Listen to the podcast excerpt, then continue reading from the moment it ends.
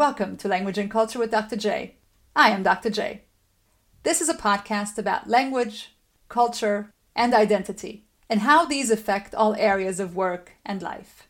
My guests range from politicians to artists, scientists, educators, students. I conduct interviews in English, French, German, Hungarian, and Spanish. You are now listening to an episode in English. The podcast also includes two new segments. On the one hand, Dr. J's Soapbox, in which I briefly share with you thoughts that are just itching to be out there.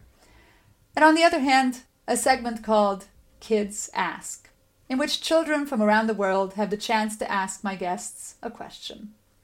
The podcast is brought to you by Cultureum.com in affiliation with Quadil Books and Events. For more information about the podcast and about us, as well as for teaching resources and study guides to the episodes, please visit our website, cultureum.com. That's C U L T U R E U M.com. You can also find me on our social media channels with the handle or hashtag DRJ Podcast. So don't forget to follow me on Facebook and Instagram for all the latest news and updates.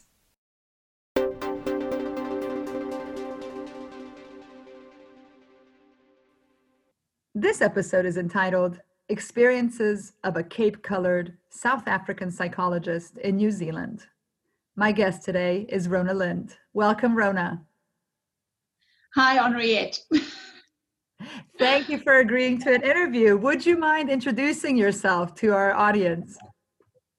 Okay, briefly. Um, I'm Rona, surname Linde, which is a South African surname but actually has German roots, which I only found out after moving to Germany. Um, so I'm a South African living in New Zealand for the past seven and a half years.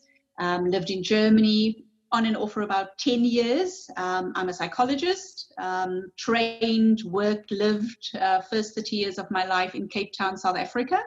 And that's me, no kids, recently divorced. Um, yeah, and consider myself as a Kiwi. I've got citizenship, um, fortunate to have citizenship to two beautiful countries, South Africa and New Zealand. Wonderful. So Rona, would you mind telling us a little bit about how how your travels or how how all of that happened? How did you happen to why how did these decisions come about and then we'll go into your work as a psychologist in these different uh, countries okay good question um, how did okay first travel first travel was really for love um, I met my German husband in South Africa way back, my goodness, we're looking 1998, 1999. Um, he was learning to improve, trying to improve his English. And yeah, we met in um, we met in a nightclub, as you do in South Africa. Um, lots of fun, etc. And three years later, he was in South Africa full time.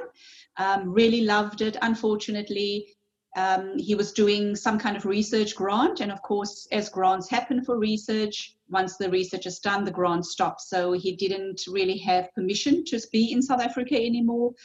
So we needed to make the decision that I would then move to Germany.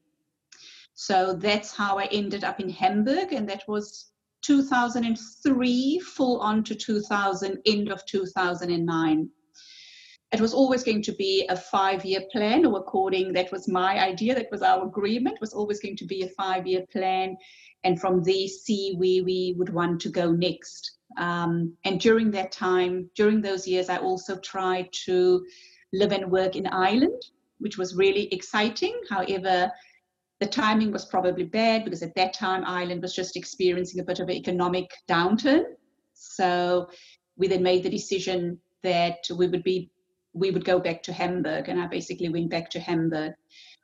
In at the end of 2009, I made the decision that I would probably go back to South Africa because we were thinking at that time of moving to New Zealand. And the reason for that is I had a very good friend in New Zealand. New Zealand has kind of been a bit of a a magnet for a lot of South Africans because it's a very similar lifestyle. It's the beach, it's weather, it's barbecues, it's quite more laid back um, than lots of other countries. So I needed to go back to South Africa to coordinate that. So it's it's been back and forth really. So while in South Africa, I was there for a total of two years. But during that time, I would visit Germany. My ex-husband would visit South Africa. So 2013, I found myself packing up again, packing up the South African life, moving back to Hamburg for a couple of months, preparing for the big trip to New Zealand, which then happened in March 2013. Um, I spent six months in New Zealand just finding my feet, trying to find um, employment, just, I suppose, finding my way really. Went back to Germany for a couple of months and then returned full time to New Zealand the beginning of 2014. And we made the decision then that my then husband would remain in Hamburg, continue with his private practice while I settled and tried to basically establish myself. I have to be honest, that journey of establishing myself took longer than I had, than both of us had anticipated. Um, but eventually in 2016, he came over six months Germany, six months New Zealand. However, for him, vocationally, professionally, it didn't quite work out. It wasn't as easy um, as it was for me in my profession as a psychologist, which was on the shortage skilled list. So the marriage dissolved. He went back to Germany, and I've been in New Zealand by myself for the past two years. Um, and that is how that's how it actually came about. And I suppose, uh, in, a, in a nutshell, how did I come about moving to so many countries? is because I'm not risk aversive and I suffer from a serious case of wanderlust. Um, and it's just something I find really exciting. Um, I always, still to this day, I wonder if I made the wrong choice sometimes because I studied both anthropology and psychology. And in my final year undergraduate year, I needed to make a decision whether I wanted to go the route of um, cultural anthropologist or psychologist, and I opted for psychology. Um, but I could easily have done both, and I do love both. And I think as a psychologist, you anyway you exploring someone's culture, whether that culture is religious, whether the, the culture is family. Um, it's something I always find exciting. So yeah, and that's how I lived in so many countries, and I'm hoping it's not the last. I'm hoping to um, explore possibly Australia in the future, and who knows, maybe back to South Africa. The world is just really that rich, culturally rich, that it will keep me interested and curious. I think for a lot, a lot of many decades to come. But I think the leitmotif, if I may, is psychology. I think that's yeah. sort of what what uh, what links all the countries, what links all your different uh, personas or all your different cultural identities together is your identity as a psychologist. I think yes. I think with psychology, you psychology is is you know it's not it's not you can't remain very superficial for too long so, it tends to go quite in depth. Um, it deals with some really nitty gritty stuff the good, the bad, and the ugly. And I think that because it deals with the real, authentic self, the humanity, in a way, it's, it's, it's something that really transcends, like you say, it transcends culture, it transcends um, geographical areas, it transcends, um, and I want to say different ethnic groups because I don't believe in the the word the word of it transcends races because if you use that word, you've got to acknowledge that there are different races, which I don't buy into, something I don't um, adhere to. It does transcend because irrespective of where we were born, how we were raised, what we believe in. Most of us have basic needs, needs for connection, um, a need for belonging. You know, Maslow was brilliant with his hierarchy of needs.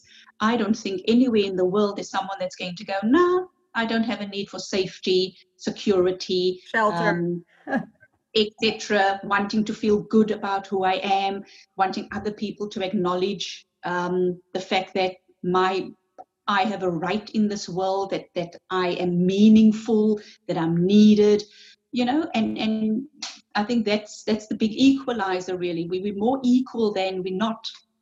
And I think if we get to that point, um, I think a lot of difficulties and problems we're seeing currently and we've seen in the past will, will dissipate. So yeah, agree with you. Um, but I still like the the whole culture thing. Um, yeah, and, and it's it's the reason why I I live in different countries. It's the reason why I still find my work really exciting. Um, because in New Zealand, the New Zealand is based on biculturalism, um, coming from a Maori perspective and what's considered a New Zealand European or Pakeha perspective. And I've been in New Zealand almost eight years, and every day is a learning experience um, regarding understanding Maori protocols, for example, and seeing the links and the, the similarities between my own culture, and at the same time also experiencing and being exposed to lots of other cultures, Pacifica, for example, Samoan, Tongan, um, Chinese, Korean, Indian, um, quite a number of, of Europeans here as well. So I suppose I, I probably function best in a multicultural context. Countries like Germany, countries like South Africa, like New Zealand, um, where you don't have the kind of uniculture, but you've got all of these um, value systems and understandings and, and ways of doing things that just makes life more interesting, you know? And it's, you feel that Germany is also a multicultural country? I did, um, and I do. Extremely multicultural. Um, in Germany, for example, was my first experience um, meeting, hanging out with um, Russians, with people from Russia. With that, there wasn't that opportunity in South Africa necessarily. Um, meeting people from Afghanistan. In South Africa, I, I, I, didn't. These weren't colleagues of mine. There wasn't really opportunity um, to meet people from certain parts of the world. And, and Germany was, I would say, Germany whet my appetite even more as a psychologist, I believe we are all the same. We all have the intrinsic certain needs, um, and all those needs we want to have filled in a certain way, and that's the commonality all of us have. At the same time, wow, isn't life rich? That we do have people that have the, sometimes the same values as us, have the same needs, but they speak a fantastic different language. How they interpret things are different to you um, and that's just exciting. It is so, it kind of refreshes your perspective. It makes life never boring. It's, it's, it's constant excitement. And I suppose that is what excites me about psychology as well. Every client you meet is, is different in a way. There's a freshness, there's a newness. And it's the same with, with cultures in different countries. There's a freshness and a newness. And I'm still excited um, doing both. And I've been I've been practicing, I've been working as a psychologist, completed my internship in 1996. Um, and I often say, I'm waiting for the moment where I feel jaded or bored, and it just doesn't happen. um, and I think that's a great thing. Absolutely. Maybe I could just kind of interject another sort of uh, little Zwischenfrage, you know, sort of a little question uh, in between there. We talked about yeah. the title for the episode, and originally I wanted to call the episode just South African Psychologist. And one of the things you wanted to have in there was a cape colored South African psychologist. So tell me, maybe, maybe start with that before you even go into being a South African psychologist or practicing psychology in South Africa what is the difference between a South African psychologist and a Cape colored psych- South African psychologist? Um, what is the difference? I think it's probably a difference in massive difference in temperament. That's the big one. But on, on, a more serious note, South Africa is multicultural. We have 11 official languages, if that gives you an idea. Um, vibrant country, but also geographically very large. So, me introducing myself as a South African psychologist would kind of not carry over the my culture, which is Cape colored. It wouldn't carry or bring across the really nuances of my experience growing up in South Africa. Um, because I could be a white South African um, from the northern part of South Africa, which would be my training would be the same, but I suppose the way I look at the world, the way I interpret things, the way I perceive things would be very different. I could be a Zulu speaking psychologist from Durban in KwaZulu Natal. That's going to be similar, but also different again. And I suppose when I talk about difference, my view of different isn't divisive, it isn't about exclusion, when I look at different, I look at interesting. Wow, that's another view, that's another way of looking at it. So I don't want to focus on the difference, but I want to focus on because we are different, we've got unique ways of looking at the world, we've got interesting ways of doing things, how we deal with conflict, for example, how we express ourselves. What do we say? For example, just for me being pretty direct and going, straight into, hey, let's speak about the fact that I'm a colored South African. That is also very cultural. Um, being a Cape Townian colored, we are, we tend to be quite outspoken, can be quite provocative. Um, and it's not always something that is very much welcomed by, you know, by someone else from another um, ethnic group, for example. Not to say that there aren't differences within the Cape Coloured community as well. But at the same time, there is a specific identity to being a Cape Coloured, and there's a specific identity to being a psychologist, um, and there's a unique identity being a Cape Coloured psychologist. Um, there's a very small group of us, and our perspectives will be, I think, in most cases, quite similar, influenced by our upbringing, influenced by things like apartheid, um, influenced by things, religion, um, you know. So yeah, so from that perspective, it is something quite specific in terms of identity. Mm. So, so what is the Cape colored identity or the Cape colored psychologist identity? Oh, that this is it's probably one of the most um, controversial things at the moment. During apartheid, um, as we know, humanity tends to find, needs to hold on to solutions or ideas when this difficult situation. So during apartheid, there was one common identity in terms of ethnic groups. You were white, you were Indian, you were colored, you were black South African. It kind of made things easier um, you had a common enemy. The enemy was racism. The enemy was apartheid. When apartheid fell, you had all these new conversations coming up. You had all these new battles, discomfort around what is my identity now. When initially the identity was, this is who I am. And the common purpose is breaking down um, apartheid breaking down, systemic racism, etc., breaking down oppression. And there was there was quite a bit of unity within various communities at that time. However, when you have something happening like apartheid and a very powerful system and that system falling away, there is a little bit of an emptiness, there is a little bit of a confusion, which is also healthy, it's natural. Um, you know, it's, it's a form of a rebirth. Um, it's the same thing that happened when communism fell. It's that search for identity. This is who I was. This is who we were. We had a certain role. We believed in certain things. Now this entire society is changing. So now we're re-establishing who we are.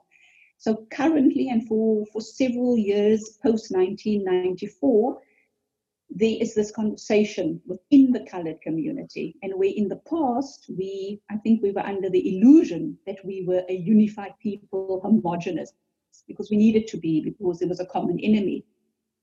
Now we are understanding that actually being part of a specific ethnic, geographical grouping doesn't necessarily mean you're homogenous. You do have different um, political views. You've got different views about a whole lot of stuff, and it's okay. Um, but that very question I won't be able to answer because I'm still grappling with it, and so so are many other um, colored South Africans who may be listening to this and going, "No, I don't agree with it. Wasn't like that," and that's okay as well because this is we still we still in the process of re-establishing and sorting out what is this identity because with a system like apartheid, you were given an identity. You didn't have a choice. And this, our work now figuring out, okay, so this is who I want to be in this context of being a Cape Colored. And what does it mean to be a Cape Colored psychologist? It's, it's grappling with the same stuff, really. But I think understanding a little bit more deeply where the search comes from um, and what's good and not helpful in the search for identity. Mm-hmm. Um, yeah, and understanding things like internalized oppression, for example, and, and just being kind and compassionate with yourself that you are going through the search and that there's going to be some of your people from your community who no longer share the same values, but that's okay.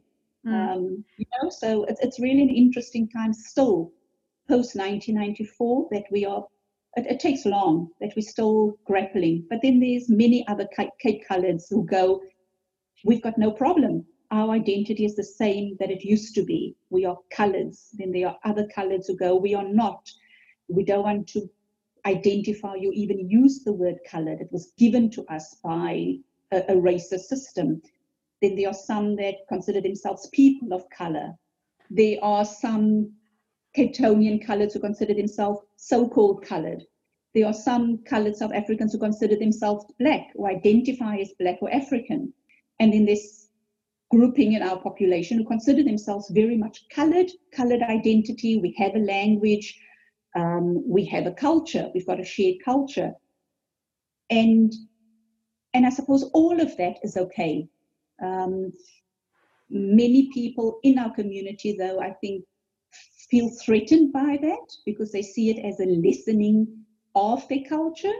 And that is when you start seeing some of the extreme views and the divisiveness, really, when actually it doesn't need to be. We, you can have different views and still be colored, mm-hmm. you know? So, yeah. so for those of our listeners who might not be familiar with this, would you mind kind of just quickly telling us what what did it mean to be colored? Um, you mentioned that uh, under apartheid, you were either white, Indian, colored, or black. What were these? Yeah. What did these uh, groupings mean, and what were they based on? Look, I'm not a historian, so I can only speak from personal experience. Basically, the groupings was based on race. It was clear, nothing romantic or particularly intelligent about it. Um, you know, it was garden variety racism. It was based on a system. You were yeah. colored because your mother's Portuguese. Nope, I'm colored because my, my mother. So, so this is what happened. Um, 1652, a Dutchman called Jan van Riebeeck discovered uh, Cape Town. Of course, we did. We know we didn't discover Cape Town. He's just the tenth um, European who landed there. Um, there were indigenous people there for centuries, uh, Strandloper, uh, Khoi Khoi further up the north, Khoisan.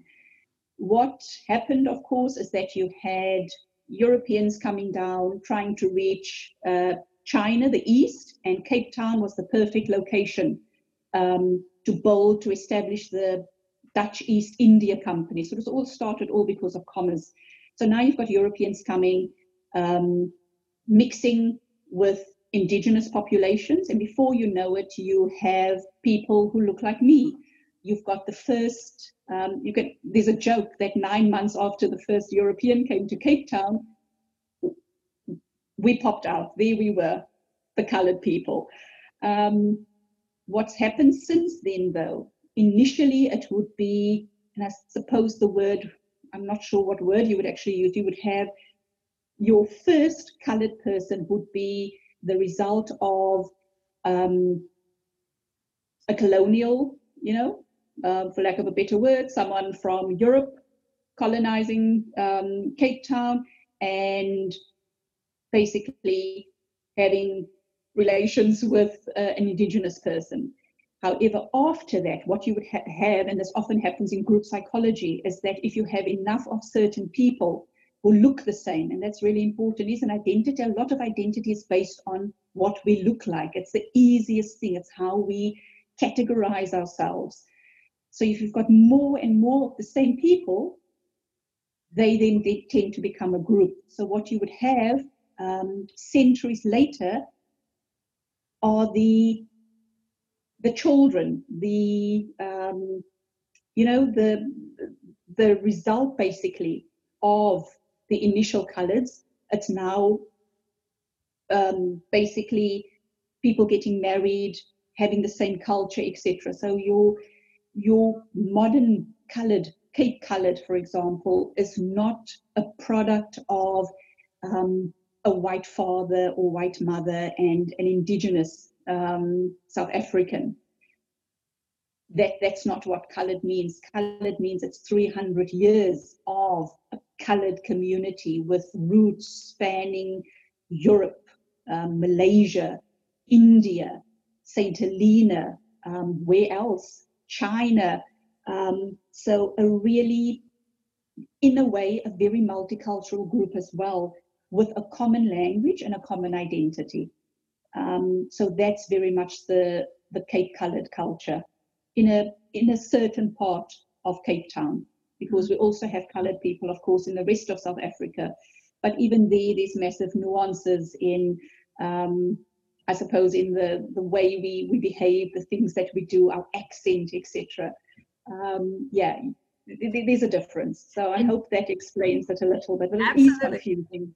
Absolutely. And I know as American as well, your term colored is a derogatory term. It's not something that people really identify with. Um, well, not for me. I think colored, you know, sort of uh, nothing more beautiful than being colored. So uh, go on. yeah. I think, I, think we're, even. I think we're all colored. I mean, it's just, you know, what pencils you use. yeah, yeah. Um, but in this way, of course, it is it's different. It's a it's a it's a specific identity. I, I was um, just I was just being silly. So yeah, yeah. I got that. um, but what is your specific? I, I, I just just I don't remember it. Just what is your specific national ancestry? I, your your mom was Portuguese. Is is that right? My my mom was colored. My dad was colored. My great uh, maternal great grand, uh, grandparents were colored. My paternal great uh, grandparents were colored. Then, if you go a number of generations back, that's when it starts getting interesting. That is when you have from my mother's side, what is the influence? From my mother's side, we know there was a Mac Andrews, and a Scots, a Scottish man, and I'm not sure if this is the great great grandfather, because of course there aren't these records. Also, we're not talking about people who got married, right? We are talking about colonization. So it's a very different ball game. Sure. Um, yeah, but from my mum's side, uh, Scottish, um, Scottish, kind of mixed with Khoikhoi, from my dad's side, my dad's side is, is probably more interesting. My dad's side, his mum had a French father, a South African colored mother. She had my dad from her partner who basically came from whose father came from Java, from Indonesia, which is why my dad had quite dark skin and kind of Indian features and I have a sister who looks more like my dad, who you would probably, if you put the two of us together, most people wouldn't make the connection and say these two are, sisters. And, and that is when it gets really interesting. Um, but once again, that ancestry is something we don't have a lot of information of because, as I said, this wasn't because this wasn't through marriage. This was often situations you know, the niceties of the romanticized idea probably isn't what happened. We don't need to go into the history of colonization and exploitation to know what's what likely um, gave rise to things. But that's the reality, and this is where we are as a people um, 300 years later. Mm. Um, a, a specific identity in a specific geographical group, I suppose, with very similar ancestors mm-hmm. um, meaning it would be mixed with German, Dutch, Scottish, um, Portuguese, and of course in Cape Town that time we had Strandloper, we had um, we had Khoi Khoi, we had Khoisan. So we, we kind of have a shared lineage in that way. And then, of course, we had um, Malaysian slaves being brought in. We had um, slaves from Indonesia. So that is when you start having this this kind of similarity as well, where certain people look the same because their ancestors were the same, and that is how the, the shared identity gets gets kind of promoted further, and that is how 300 years later um, you have a colored community. Mm-hmm. Thank you. Thank you for going uh, into that as well. Um, would you mind telling us now about your work in South Africa? I know you also worked in the townships. Um, whatever you feel comfortable uh, disclosing, and, and and and most importantly, how was it? How was it culturally specific to South Africa? How was it sociologically specific to South Africa? That is an interesting question. You're asking all the tough questions, eh? That sounds like something I need to research. You know me. You know me. um, for the for the listeners, Rona and I have known each other since 2007, eight, I think seven. Seven, I think it's seven. 2007, yeah. Let's see. I'm going to try and and let me let me just do it organically. Look, South being a psychologist in South Africa, I think is no tougher and no easier than basically being a mechanic in South Africa or being a businessman in South Africa. Um, it's South African society. It's, it's not for the faint-hearted. It's a fantastic country, but with a brutal history. It's something you can't deny, and I suppose most people are still trying to work through some of the things that's happened because it hasn't been too long. And for most, for many of us, life has been pretty okay. But for also a vast majority of South Africans, life hasn't changed much, um, which means redressing some of the things that happened in the past hasn't really happened. Um, and many South Africans, those in poverty, don't have the luxury um, and opportunity to go to therapy and work through their trauma because they've got to they've got to go out there and survive. You know you working through trauma and trying to survive kind of keeps you in trauma. So that's just something i think i would like to clarify. I think what's quite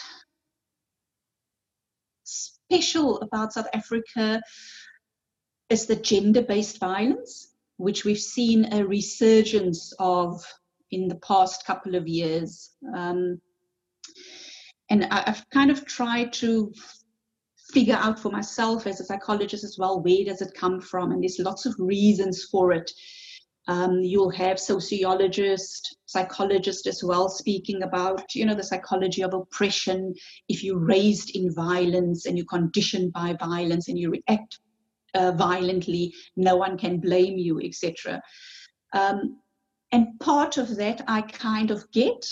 At the same time, I'm also a firm believer in, I suppose, redemption and also a firm believer in taking accountability for your actions because we do have loads of South Africans who have just gone through abject poverty and massive oppression and just really the worst things that people could experience, and you don't have um, someone turning to crime or becoming violent. So I think as a psychologist, it's pretty, it's, it's pretty difficult for me. I understand the impact of apartheid. I understand growing up in an environment.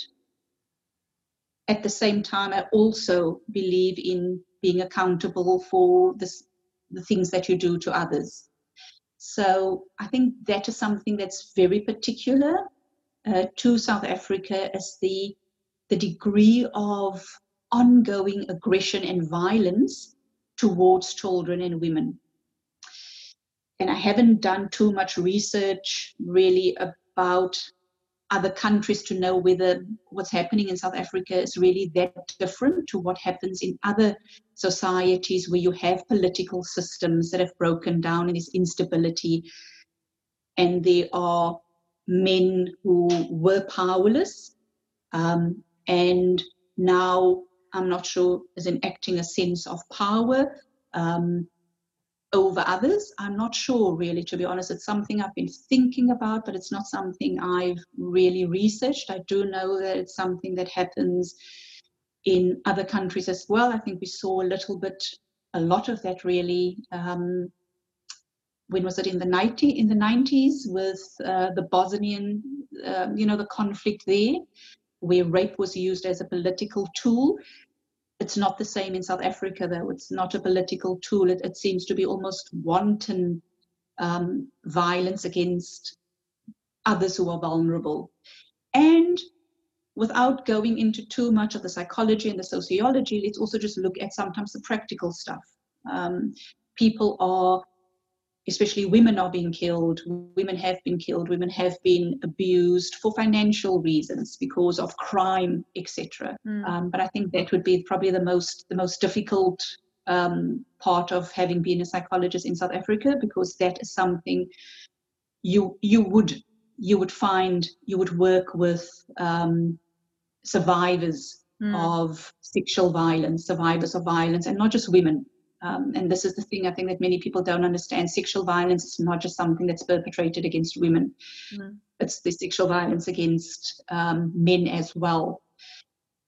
And I think that is something that's that's particularly that's particularly difficult, or that I found particularly difficult um, as a South African psychologist. And it's not as if you would expect it in the area of work that you were doing. You didn't need to specialize in trauma to deal with highly traumatized populations. You could be doing, you could be an educational psychologist doing, I don't know, um, a parenting program, and you would be, you probably would be confronted.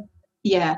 Or you could be a psychometrist doing some kind of psychometric test for the human resource department, and you're going to be confronted with a traumatized uh, survivor in some form. So I think that that is probably something that is not unique to South Africa, but something that's also more prevalent than what I would have experienced in Germany or Ireland or New Zealand. It's the degree of trauma. And I think the degree of trauma and the extent to which the trauma affects a whole group of people um, whether it's gender based violence or just the trauma of poverty, the trauma of racism, the trauma of uncertainty, the trauma of apartheid, really. So, yeah, that, that was tricky um, to circumnavigate, to be honest, but at the same time, also the most rewarding work. Mm. Because it's, it's often through these, it's often as you go through some of these heavy, dark things that, that you experience and really witness human resilience, which is just amazing. Hmm. You know, so hmm. yeah. But I think that, that that is particularly difficult for psychologists in South Africa, I would say. Hmm. Um, to have some shared understanding around what some of the the difficulties, the challenges that the client is experiencing and trying to meet the needs of the client with that kind of combination of theoretical, um, clinical skills plus the humanity. You know, the what's it? Um, is it Carl Rogers? You know, the basics when you start psychology, everyone starts out person centered psychology, Carl Rogers, genuineness, empathy, and warmth. That's the basis. Um, that's the basis of psychology, really. Um, Freud, um, Erikson, Maslow, Winnicott, all of the other theorists, um, etc., how we work with people. At the end of the day, you can have all the best skills. Um, you can be trained in stuff. It comes down to humanity, really. And I think that is something. I think that is something really South African. Um, we tend to be very matter of fact. We tend to be quite practical. Um, and we tend to be able to go this is what's happened let's see what we can let's see what we can do about this working collaboratively um, with our clients. Not that other psychologists don't do that, but I think that is that's what's worked for me, coming from a specific community, um, having started out grassroots. Grassroots meaning um, first exposure to very traumatized um, young women. I think that was just before I I was then registered as an inter-psychologist. It's understanding that all the knowledge that you have, your theoretical knowledge, is really helpful. Your clinical knowledge, the way you conceptualize and formulate, uh, formulate, it's essential and equally essential as just being just being authentic, being yourself, and having empathy with the person that's sitting opposite you, the person who's coming to you for support. Mm-hmm. And I think that that's been the basis for me through whichever work I basically do. Um, in fact, today I told a young person and I said, Hey, I don't see my role any different. I'm a psychologist and my role is to provide a service. I don't, and I literally, and I believe in this, my role is not any different to um, a hairdresser, a petrol pump attendant, a baker, etc. I provide a service. Um, and that service is to offer support um, and help someone on their journey to a place where they want to be, which is different to the place that they are now, because the place now was uncomfortable or painful. And it's it's it's that's my very matter of fact um, view, really. And I think that's very much influenced as well by by the culture that I come from, which is mm. basically roll up your sleeves, help where you can help. Um, yeah, and coming mm. from yeah, coming from quite quite a financially disadvantaged um, kind of grassroots community as well on the Cape Flats, um, where you, you roll up your sleeves. And if you want to get anywhere and you want to see change, you need to work at it. So I think that that's what's really influenced me as a psychologist most.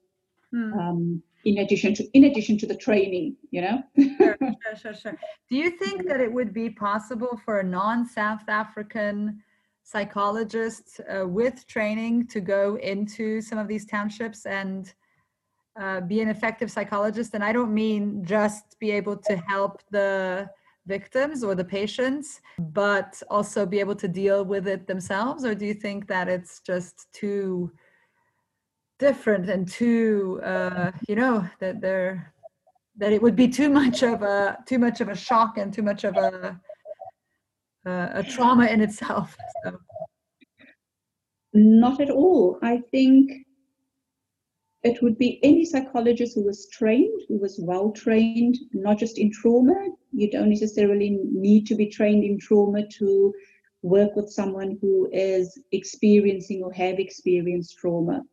Um, I think it comes back to the basics of the relationship. It comes back to the basics of the humanity, um, how you work with someone, your empathy towards them, um, etc. And I, I sometimes also think that it might even be helpful sometimes and I have experienced this um, in South Africa and even here in New Zealand, where you will find um, a client or a patient who actually welcomes um, working with a clinician who is not of the same, let's say, ethnic group or not of the same um, nationality, bearing in mind there aren't any language issues that are that can be major issues.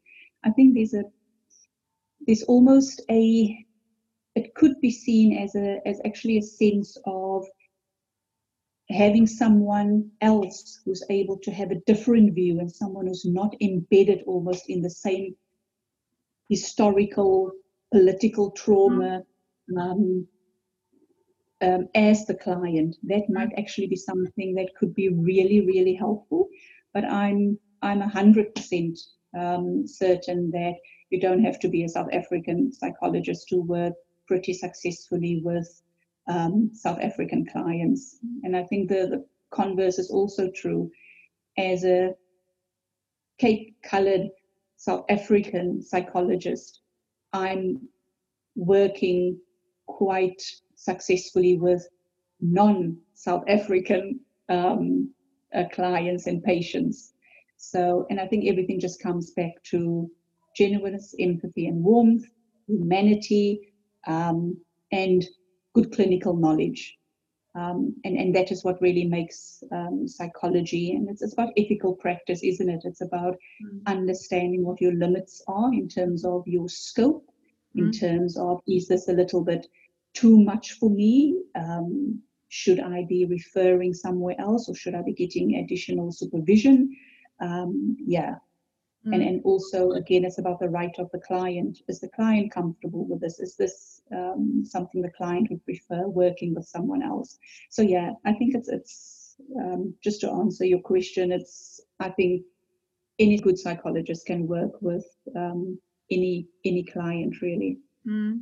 Um, of course, what, what you just mentioned, I mean, I think that's where that's one area where language is absolutely essential where I think it's not enough to just sort of kind of speak a language. I think it really has to be your language to to be in therapy. I mean, or to therapize. I mean, sort of. I mean, uh, to to to do your job as a psychologist properly and to be a patient in in uh, treatment.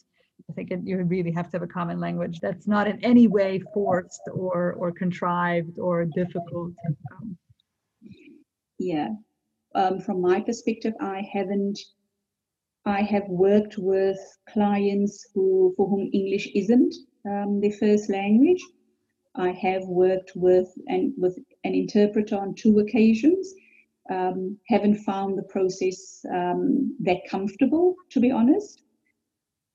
And yeah, um, I think the issue of language would probably be a, a bit of a barrier um, in fact, I think it would actually be quite a barrier because that is something, and especially if you're dealing with whether it's trauma or whether it's anxiety or low mood or alcohol and other drug issues, of course, the way we treat is talking therapy. I know there's play therapy, etc., but when you're working, um, you know, in mainstream, the communication is talking, and for that, there needs to be the language to be able to communicate.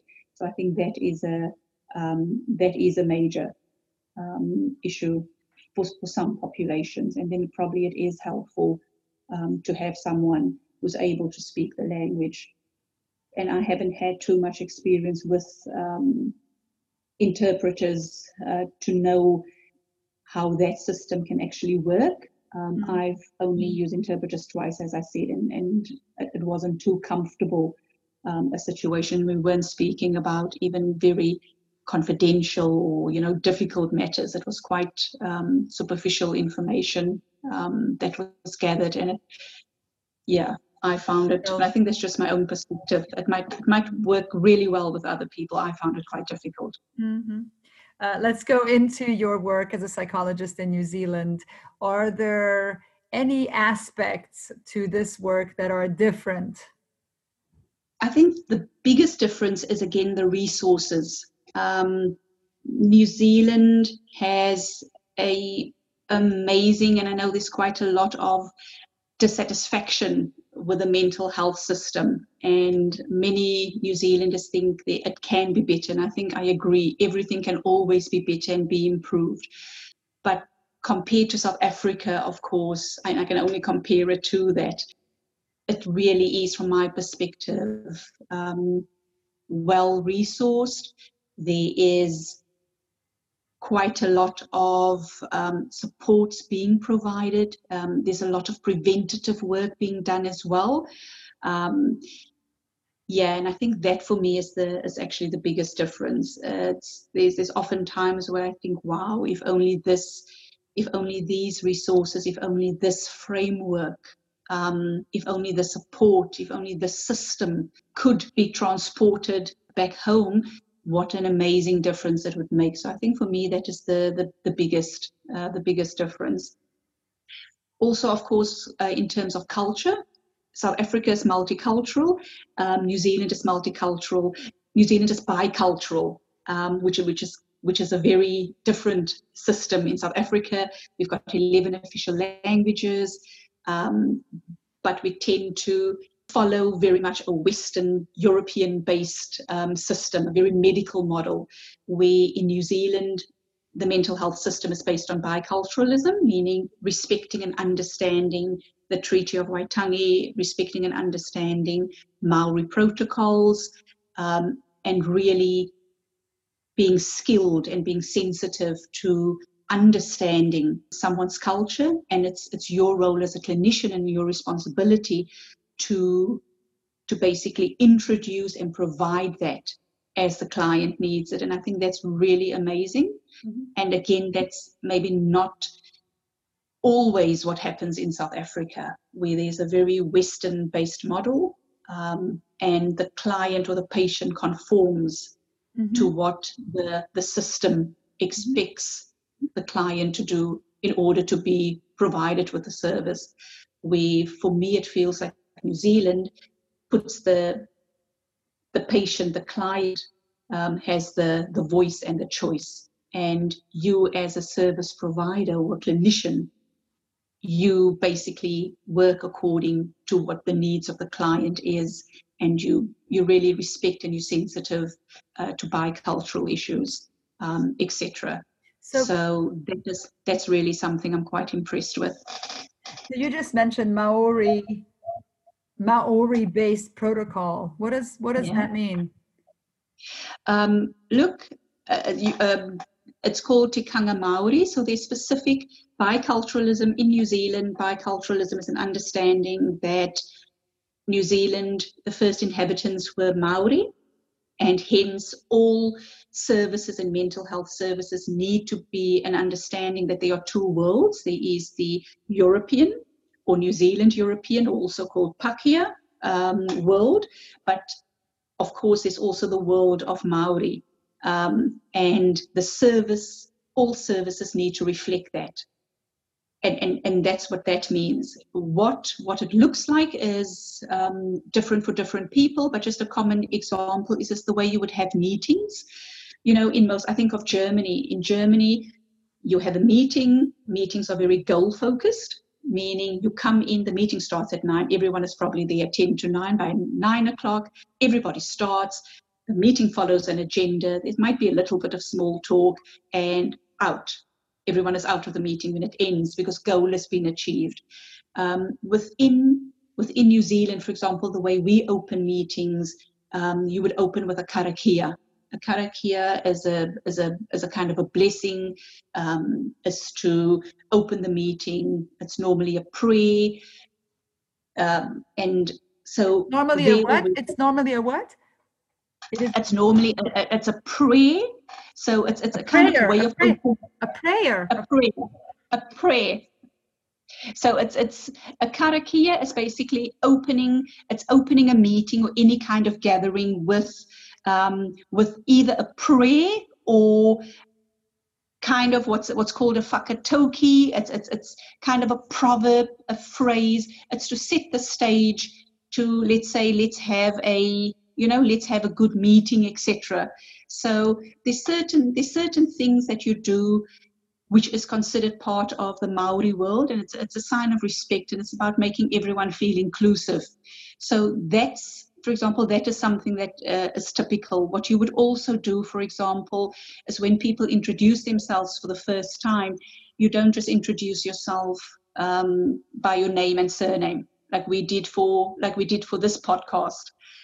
Um, it's called a pepeha, which is you would introduce yourself and your parents. You would talk about your parents, you would talk about your ancestors, you would talk about where you came from, how you came um, to New Zealand. So it's it's a real introduction to you as a person to the group. So of course, when you think of first meetings or first when new staff start, introductions can be quite lengthy. Um, but of course, it gives everyone an opportunity to get to know the other person really. And I think that is the difference where within New Zealand and heavily influenced by um, Maori culture is the importance of relationships. It's very relational, where I think if I compare it to Germany, Germany is very goal oriented, where New Zealand is very much relationship oriented. Um, you will find, and this is something I found really frustrating as a South African, and then of course having gone to Germany, it became even more difficult for me. Just because you are meeting about a common goal doesn't mean the whole conversation is about finding the solution for the goal. So I would often find myself getting really impatient because people would continue chatting and talking about things. And I could be like, well, we've been doing this now 15 years. And I, in my mind, was thinking, okay, so this is a degree of small talk. Yeah.